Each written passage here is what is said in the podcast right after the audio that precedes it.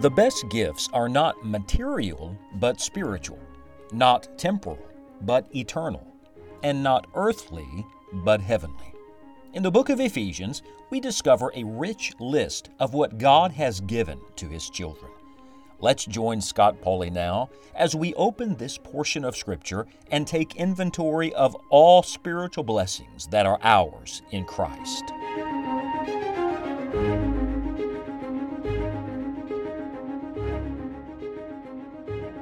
In all of Paul's letters, he always has a few opening remarks, under inspiration of the Holy Spirit, of course, but he lays a groundwork, a foundation for everything he's going to write. And he does so in the book of Ephesians in the first three verses. I want to read them with you again, and then I want to show you a beautiful thought as we begin our study of these spiritual blessings. Ephesians 1, verse 1 says, Paul, an apostle of Jesus Christ, by the will of God, to the saints which are at Ephesus, and to the faithful in Christ Jesus. Grace be to you, and peace from God our Father and from the Lord Jesus Christ. Blessed be the God and Father of our Lord Jesus Christ, who hath blessed us with all spiritual blessings in heavenly places in Christ. Now, we're going to go on to study more in depth these spiritual blessings because really they're, they're found throughout the entire book of Ephesians, but I want to just limit my remarks today, if I may, to the opening three verses. Did you notice that in verse 3, the word blessed is found twice, and it's used in two different ways? First, he says, Blessed be God. Blessed be the God and Father of our Lord Jesus Christ. And then he says, Who hath blessed us. So there is a blessing that comes to us and then there's a blessing that's supposed to go to God alone. In other words, there, there are directional blessings here. There is a blessing that God pours out on us, and then there is a blessing that we are to give back to Him. You know, I think sometimes we get so taken with getting blessings that we forget we're to bless the Lord. Have you blessed the Lord recently? How about today? When was the last time you said, Blessed be God? When was the last time you said with the psalmist, Bless the Lord, O my soul, and all that is within me, bless his holy name? You say, Well, I don't have much to bless the Lord for today. I'm having a hard day. Wait a minute.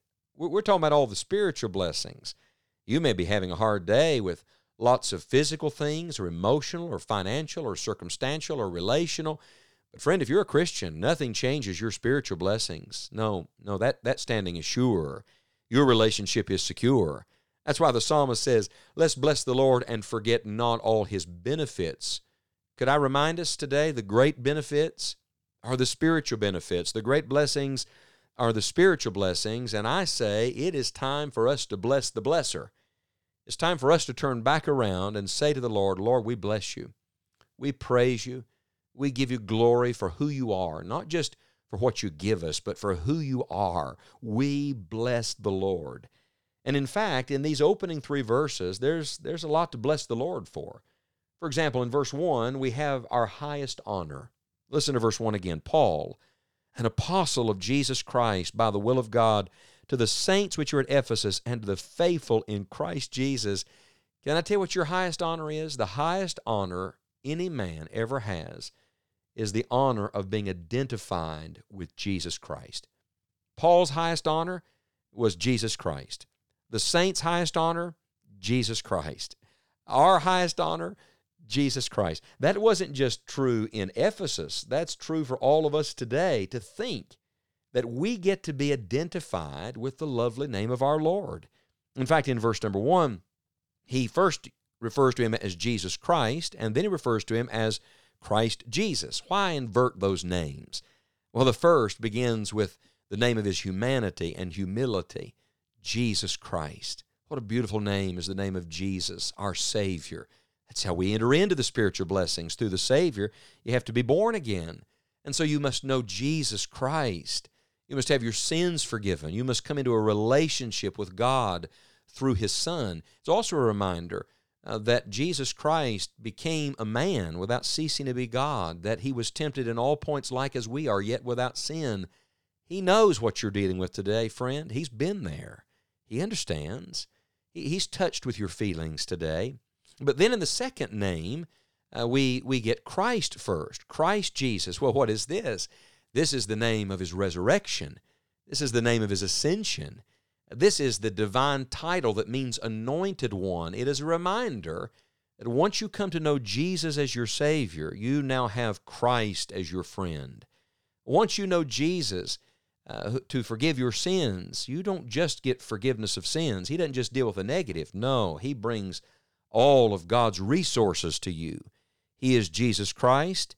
He is Christ Jesus. And our highest honor is just to be identified with his powerful name. Oh, bless the blesser today. And then in verse 2, he not only gives us our highest honor, he addresses our deepest need.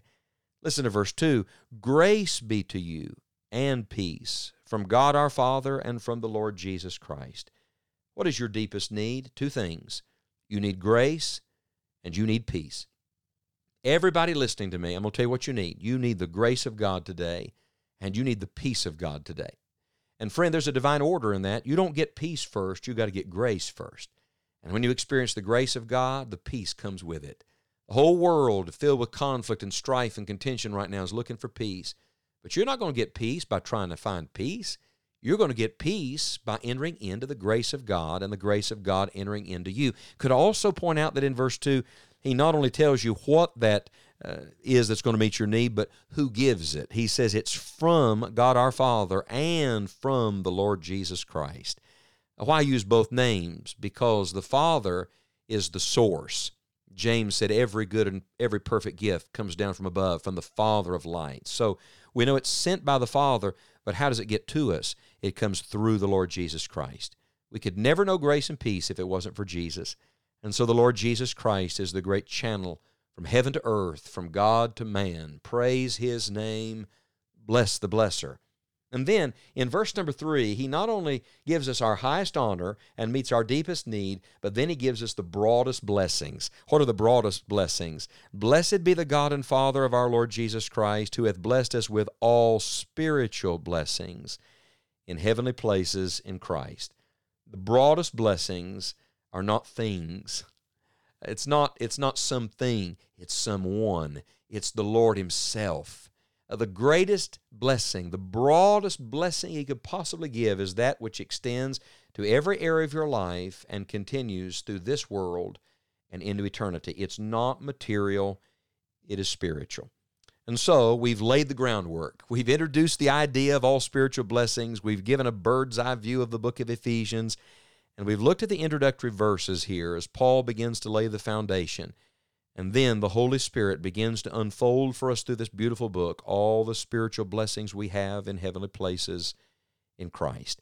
I'd like to challenge you to do something. I want to challenge you, class, to read ahead. Would you read ahead of me? Would you begin reading through the book of Ephesians? You may even want to begin to make your own list in a journal somewhere, in the margin of your Bible, of all the spiritual blessings. You may want to number them as we go through, but we're going to walk through this book and we're going to make ourselves a, a spiritual blessing list. But here's what I'm hoping not just that you'll recognize it, but you'll respond to it. Not just that you'll see it, but you will do exactly what Paul did in Ephesians 1, verse 3, and you will bless God. Let's not just ask God for more blessings. Let's not just revel in the blessings we have. Let's turn those blessings around and begin to bless the Lord. Bless the Lord, O my soul, and all that is within me. Bless his holy name.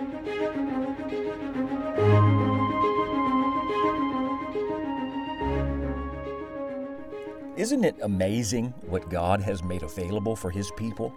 Our sincere prayer is that you will discover all that God has for you and be led to true thanksgiving, worship, and praise. Join us again next time as we continue our study of the Word of God. Until then, thank you for listening. We would love to hear how God is at work in your heart and home. Visit us today at enjoyingthejourney.org.